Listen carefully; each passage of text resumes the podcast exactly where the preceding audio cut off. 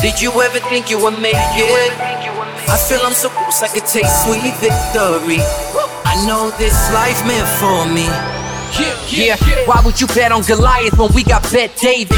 Valuetainment, giving values contagious. This world of entrepreneurs, we get no value to haters. How they run, homie, look what I become. I'm the, I'm the one. I'm Patrick Bet-David, host of Valuetainment. Today I'm going to share with you my 23 lessons I learned from the documentary The Last Dance, Michael Jordan's Killer Instinct. Point number one that I took away.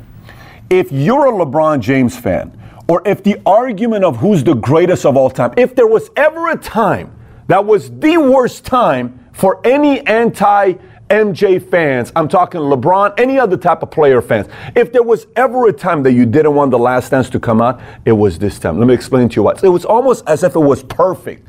You got a pandemic happens, everybody's forced to stay home. There's no sports, no football, no basketball, no MLB.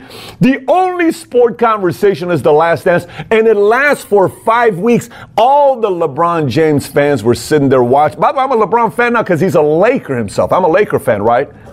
If you don't think MJ's the GOAT, you're either delusional, you're a troll, you're in your 20s or you're a teenager, or your team lost to him, or number five, you simply didn't watch The Last Dance. Because lesson number one is Michael is the greatest of all time. No one comes close to him. His DNA, killer instinct, what he did. I was doing a math the other day. If you look at the Pistons games they lost, they should have beaten Pistons in one of the series, which they would have gone to the finals and won. The game number seven that Pippen didn't come well. He was having anxiety attack, panic attacks. If Pippen plays to his best, they when they go to championships, that's two additional championship. If Mike doesn't retire, those two additional ones, they would have beaten the Rockets, that two two other right there. And if they would have come back one more season, that would have been 11 championships. He would have probably had 43,000 career points if he wouldn't have had any any of those things taking place and play a couple more seasons. 43,000 points, 42,000 points, all-time scorer, all-time everything. That's Michael. So my point number one is the argument for who's the greatest of all time in the history of NBA, the game of NBA, it's over with. At least for 20 more years, the argument's over with. That's my point number one. Point number two, just as much as the argument was made that he's the greatest of all time, Michael Jordan, here's the challenge why that's not going to last for a long time. Why do you say that, Pat? Here's why. Forget about all the players that watched The Last Dance. Oh my gosh, all the tweets. Did you see Mike? My favorite episode's number seven. Oh, did you see one? Oh, da, da, da, da, da. Forget about all the players that are playing today. Forget about them because the level of improvement in their game cannot be dramatic. Here's what's scary about it millions, millions of young kids, eight year old kid, 12 year old kid, 11 year old kid watched The Last Dance. These kids got, got a clinic on what it is to have a killer instinct for free. They just watched these episodes on ESPN. There are gonna be thousands of kids that are out outside in the backyard shooting basket with their mom screaming, It's late, it's dark, get inside. No, mom, 20 more shots. Get inside right now. 20 more shots, mom. Get inside. Thousands. Those are the kids I'm excited about. The NBA is going to be so exciting 13, 14, 15 years from now. Oh my gosh, I can't wait to see what the NBA is going to look like there. You think Mike Michael never had a last dance to watch? Let me say this one more time. Michael never had a last dance to watch. Take the last dance, give it to a Michael who was a young kid. Imagine who Michael would have been today. The odds are the game, the sport of the NBA, the, the brand, the NBA, it just got better. 15 years from now, I just can't wait for 2035 NBA draft pick. I can't wait for that. I can't wait for that day because it's going to be crazy. Number three, my favorite quote of all time is If a lion could speak, we could not understand him. If there is a quote to describe Michael the best, it's this quote. Why? Everybody wants to criticize Michael. Oh, he was a bully. Oh, he was an asshole. Oh, he was a jerk. That's not the way. Did you see the words he used? Did you see what he said to Bur- Burrell? Did you see how he punked this guy? Did you see what he did to Kerr? Oh my gosh, I can't believe what a bully he is. You know, we're talking about here with Mario and Kaibad if he was a bully. Mario, Mario said he was a bully. Kai said, I don't think he was a bully. They were both right by the time it was over with. Of course he's a bully. Kai's point was he was not a bully because he didn't bully to belittle you without any outcome. He bullied you to get the best out of you because if you could handle him, you could handle anybody. The part when he fights Steve Kerr and Kerr punches him in the chest after, after he fouled him hard, and then he punches him in the face, in the eye, right there, he told Phil, You keep calling these ticky tack fouls when I'm fouling him. What are you going to do when this guy faces off the Knicks? How is he going to handle it? That's Michael. Michael is a lion. And if you don't understand him, you are not a lion. Point number four every great organization has an asshole in it. Now, this asshole here was Jerry Krause. Hated, you know, just uh, made fun of. Hey, don't smoke cigars because it could stunt your growth. Hey, uh, you know, no matter, no wonder you're so sure. All of these, Scottie, everybody that bullied Jerry. Did you see how the end took place when Phil got up and they knew it was the last dance and still gave respect to the GM. And even Scottie Pippen, who bullied him, said the following. He says, Can you imagine what it was like to be part of the greatest organization? Scottie's words. To play with the greatest player of all time, the greatest coach of all time. And you know what else he said? The greatest general manager of all time. The guy he hated the most. He, brought Tex, Phil, got rid of Collins, Rodman, Horace, replaced Paxson, brought Kerr. Are you kidding me? Every great organization has an asshole like Jerry Krause, who's a great recruiter. Point number five MJ had a long FU list. And by the way, he always found ways to add new names to the list. George Karl, you come to the restaurant, I'm eating, you see me, you walk out, you don't say bye to me, no problem. Isiah Thomas, we play against you, Two years in a row, you punk us in the playoffs, you kick us out. I still come and shake your hand. We beat you the next year. Laimbeer tells you don't shake hands and you walk out. No problem when it comes onto the dream team. LaBradford Smith, 37 points. Hey, good game, Mike. Whether he said it or not, no problem. Media, Chicago media, they're going to go to Cleveland. They're not going to win. No problem. Magic, Bird, it doesn't matter. This man constantly added names to his list. And it drove him. Sometimes you may want to create your own FU list and help it drive you. Point number six don't chase money too early. Let me say this one more time. Don't chase money too early. Michael was never the highest paid guy in the NBA until his last year with the Bulls when he got paid $33 million. Never. You know what Michael chased? Michael chased greatness. When he chased greatness, everything came to him endorsements, money, opportunity, movies, everything because he chased greatness more than he chased money. You chase greatness, guaranteed money is coming early. You over negotiate your value in the marketplace prior to earning greatness, you're a short term thinker. Point seven capitalism works. When MJ first got in the league and he was getting a shoe deal, Converse was number one. They had Magic. They had Bird. When his team went to Converse, they said, We can't make him the face. Why? Because we have Magic and Bird. You haven't earned the right yet. He liked Adidas. Adidas didn't have the money to pay him the quarter million dollar check. Falk goes to uh, Nike. Michael wasn't a Nike fan. Mom and dad call and say, Go meet with Nike and just listen to them. He goes, meets with them.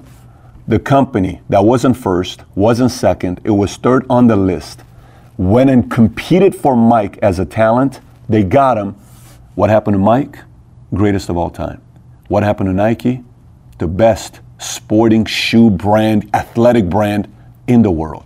Capitalism works. Point number eight leadership matters, and you have to know who's going to get the best out of your people. When Michael was playing for Doug Collins, there was a scene when Michael was playing, and Doug, they asked him in the interview, So, Doug, what play did you call? when you were for Michael in timeout. He said, I just told everybody, get the ball to Michael and get the hell out of his way. Now, obviously, he dropped the F bomb, but he says, get out of his way. And oh, so funny, hilarious. No problem. Jerry Krause realizes you ain't going to win a championship running about through one person. He brings a guy named Tex Winter. Tex Winter brings his triangle offense. He brings it to the team. Doug Collins and Tex start having fights together to the point where Doug doesn't even let him sit on the bench. He tells the guy, You don't need to be here. Then Jerry goes, gets Phil, who was a coach in Puerto Rico, who was coaching a whole different league in Albany, New York. Tough guy, former New York player who won a couple championships in 1972, I believe. He brings him on board as the assistant. The assistant starts having more credibility than Doug. They decided to get rid of Doug. Jerry noticed Doug cannot get the best out of the team. They bring Phil in. Phil comes in. Phil says, Mike, the ball's not going through you every single time. Mike says, What are you talking about? Mike loved uh, Doug at that time because the ball always went through him. Phil said, It's not going to go through you. You can be the greatest scorer of all time and never win a championship, or you can be maybe top two, top three scorer and win championships. Which one do you want? Mike bought in to the stronger leader, Phil Jackson. Phil came in. Phil got the best out of Mike. Mike trusted. Game over. Sometimes a better leader is going to get better out of your is going to get more out of your people. Point number nine. If you decide to be big in your industry, whatever you're doing, I want to be one of the best of all time. I want to be big. I want to be a million. I want to be a billionaire. No problem. In the road of going and becoming a millionaire, being successful, being the best in your industry, you're going to get the attention of the media. Media loves stories like that. You know why? Because media looks at the great American success story and they say, there's got to be something. Maybe this person's an alcoholic. Maybe he's a druggie. Maybe he's a cocaine. Maybe he's a womanizer. Maybe he's a gambler. Maybe he's got some family issues. Maybe he's maybe he's a narcissistic. Maybe they're going to come after you. And you can either go head on with media or you can build a relationship with them. Mike chose to develop a relationship with the media. And he managed expectation, and it ended up actually being a great relationship where the media loved him, and he loved the media. Point number 10. There's a scene in one of the episodes where Reggie Miller from the Pacers is talking about what it was like to shoot Space Jam and they built a basketball court for him. And Michael brought all the players. And summertime, everybody was playing against each other. And he said he would come, he would play with us for three hours. After three hours, he would go work out. After workout, he had, uh, then he would do this. Then he had a six o'clock. Then he said, This guy was a vampire. When did he ever sleep? By the way, so many stories. Michael played poker all night. Michael did this all night. Michael for a person like Michael to do what they do, they have a certain level of energy that's indescribable. They, they don't need coffee, they don't need all the other stuff. Their determination is so flippin' big and laser beam focused to make their vision a reality where they typically can go with less sleep than others do. And some may call them vampire.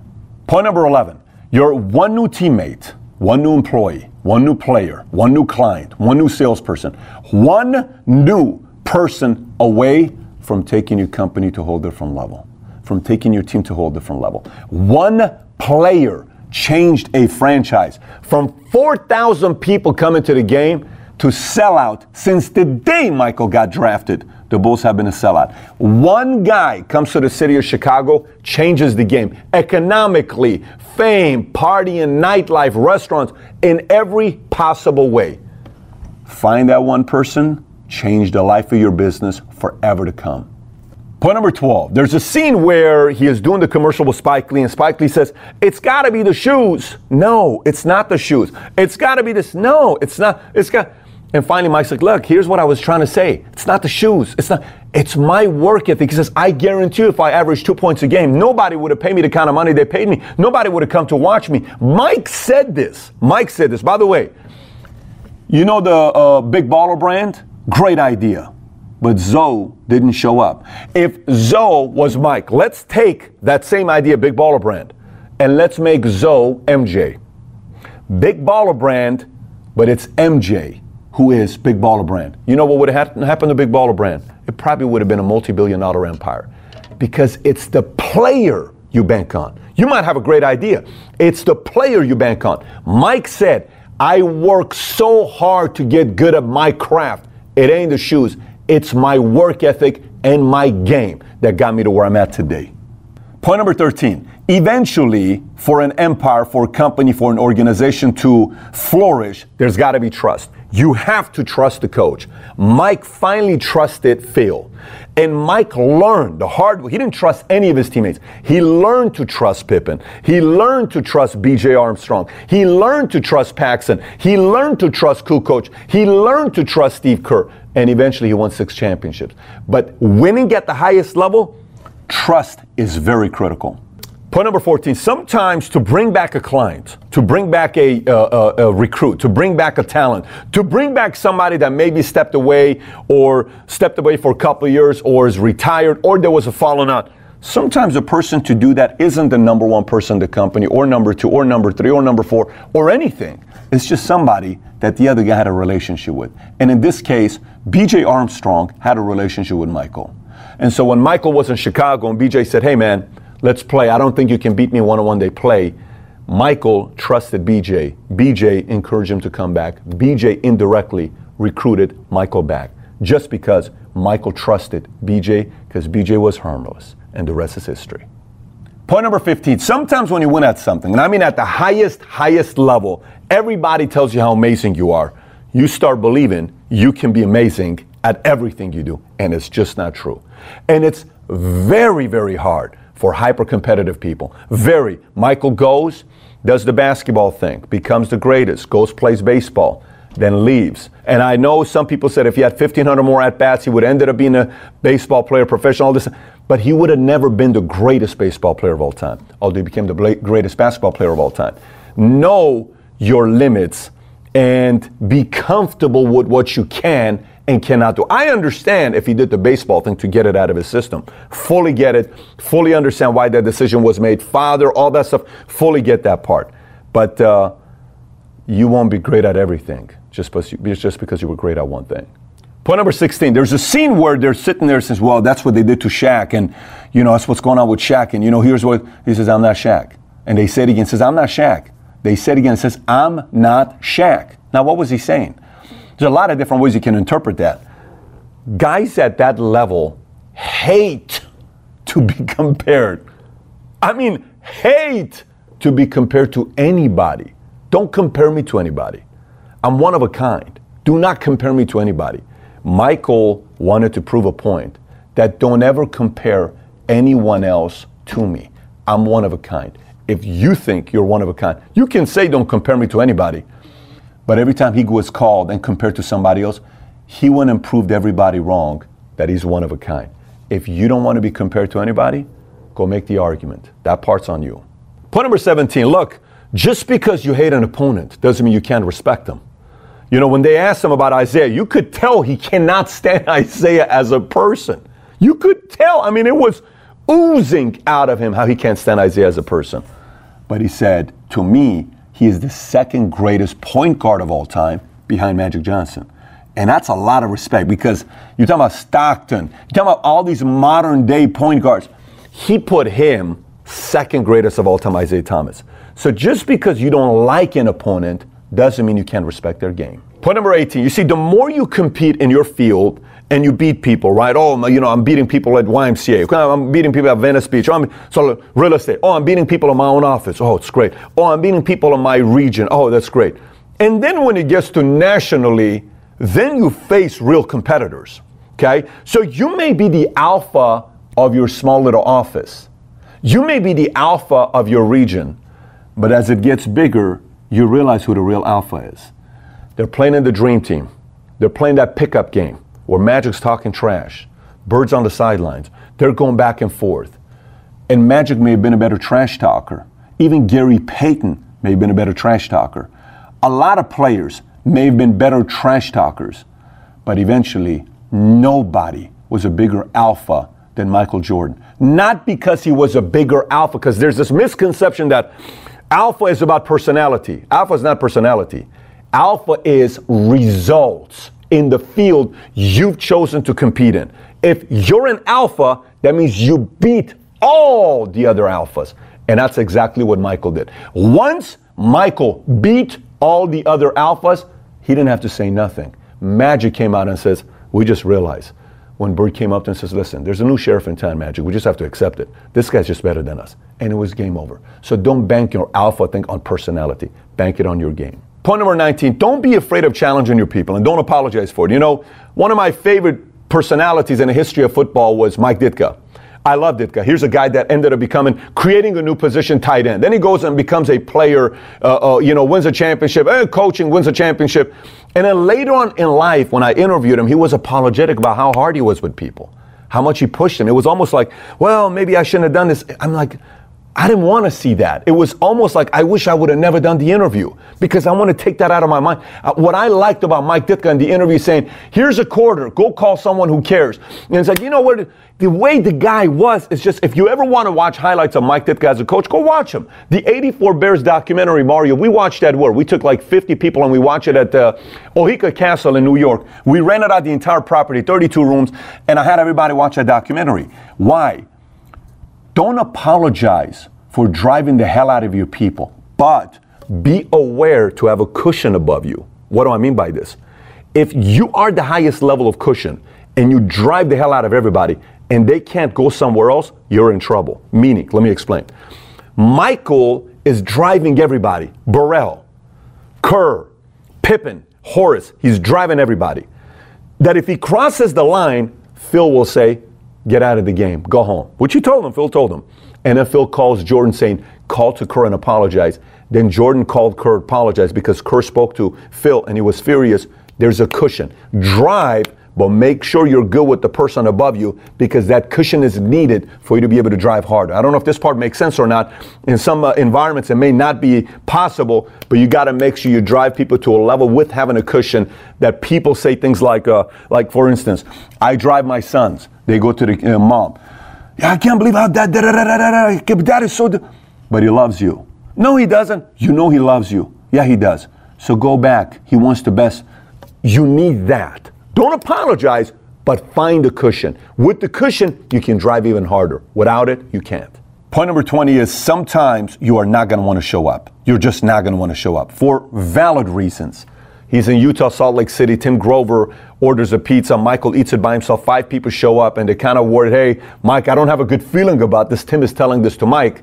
And Mike eats the pizza by himself. 2.30 in the morning, he calls Tim. Tim comes up, throwing up all over the place.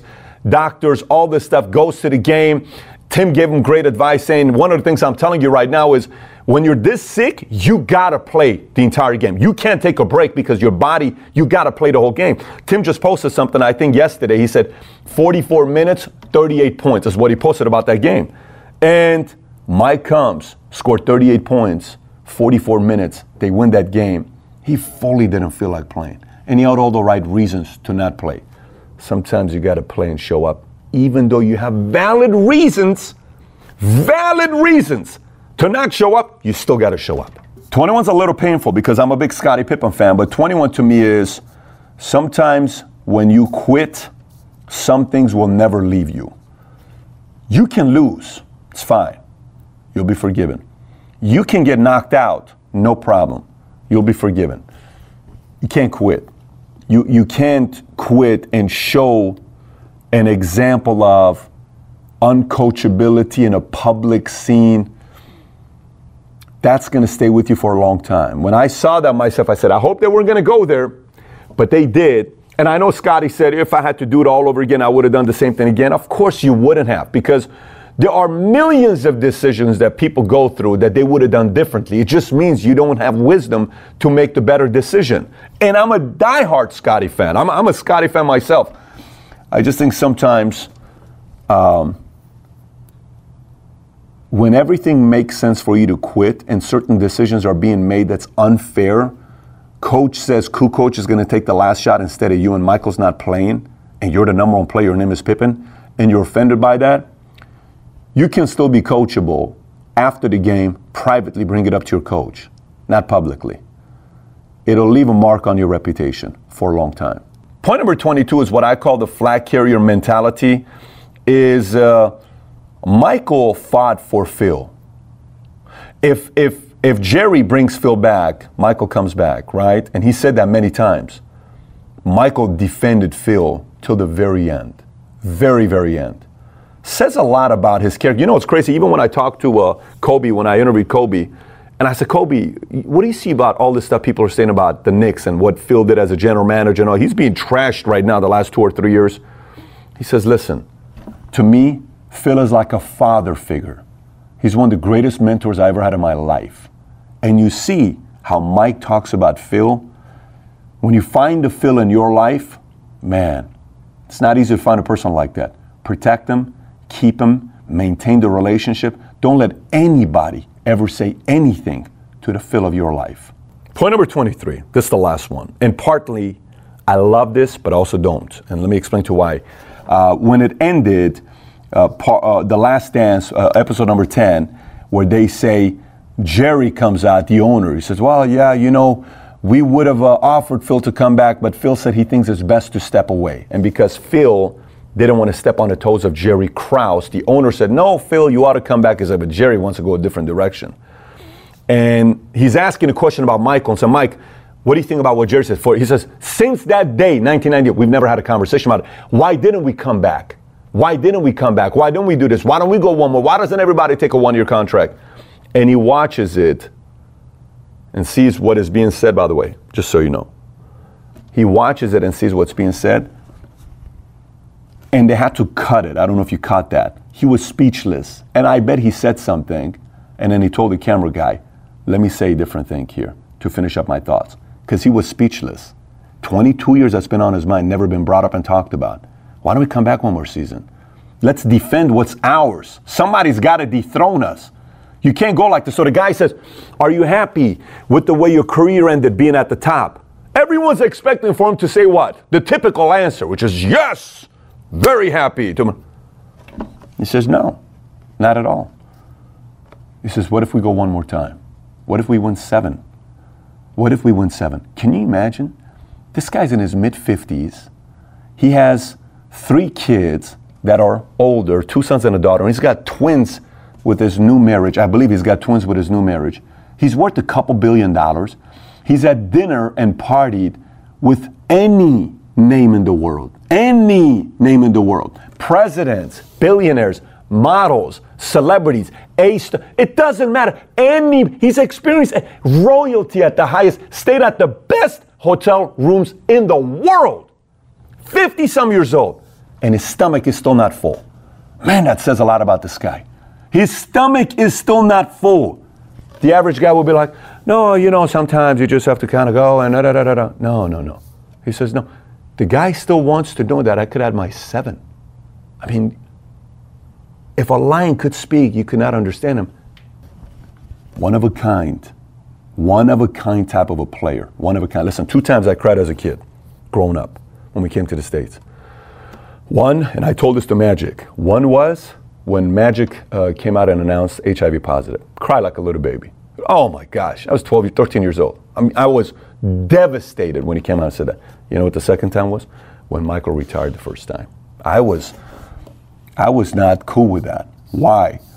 Because, you know, when you love a game and you love to compete, and you have a guy like him that's a once in a gener- once in a lifetime we may not see another Michael. May, we may not see during my lifetime. Michael's one of a kind. When you get a person like that that changes the game, you have to respect the game. And when this man, after all these years, after all these accolades, after all the money, after everything he's experienced, he still says, No, I'm not satisfied. That tells you this is a dude that even if he would have won his seventh, I guarantee you, if you reshoot and let's just say they would have come back and won seven, and they would have gone for eight, he would have still said, I'm not satisfied. I'm not satisfied.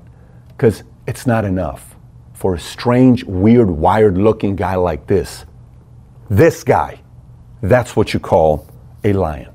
So, my final thoughts on him for point number 23 is no matter how much he won, he wanted more. Thanks everybody for listening. And by the way, if you haven't already subscribed to Value Valuetainment on iTunes, please do so. Give us a five star, write a review if you haven't already. And if you have any questions for me that you may have, you can always find me on Snapchat, Instagram, Facebook, or YouTube. Just search my name, Patrick Bet-David, and I actually do respond back when you snap me or send me a message on Instagram. With that being said, have a great day today. Take care, everybody. Bye bye.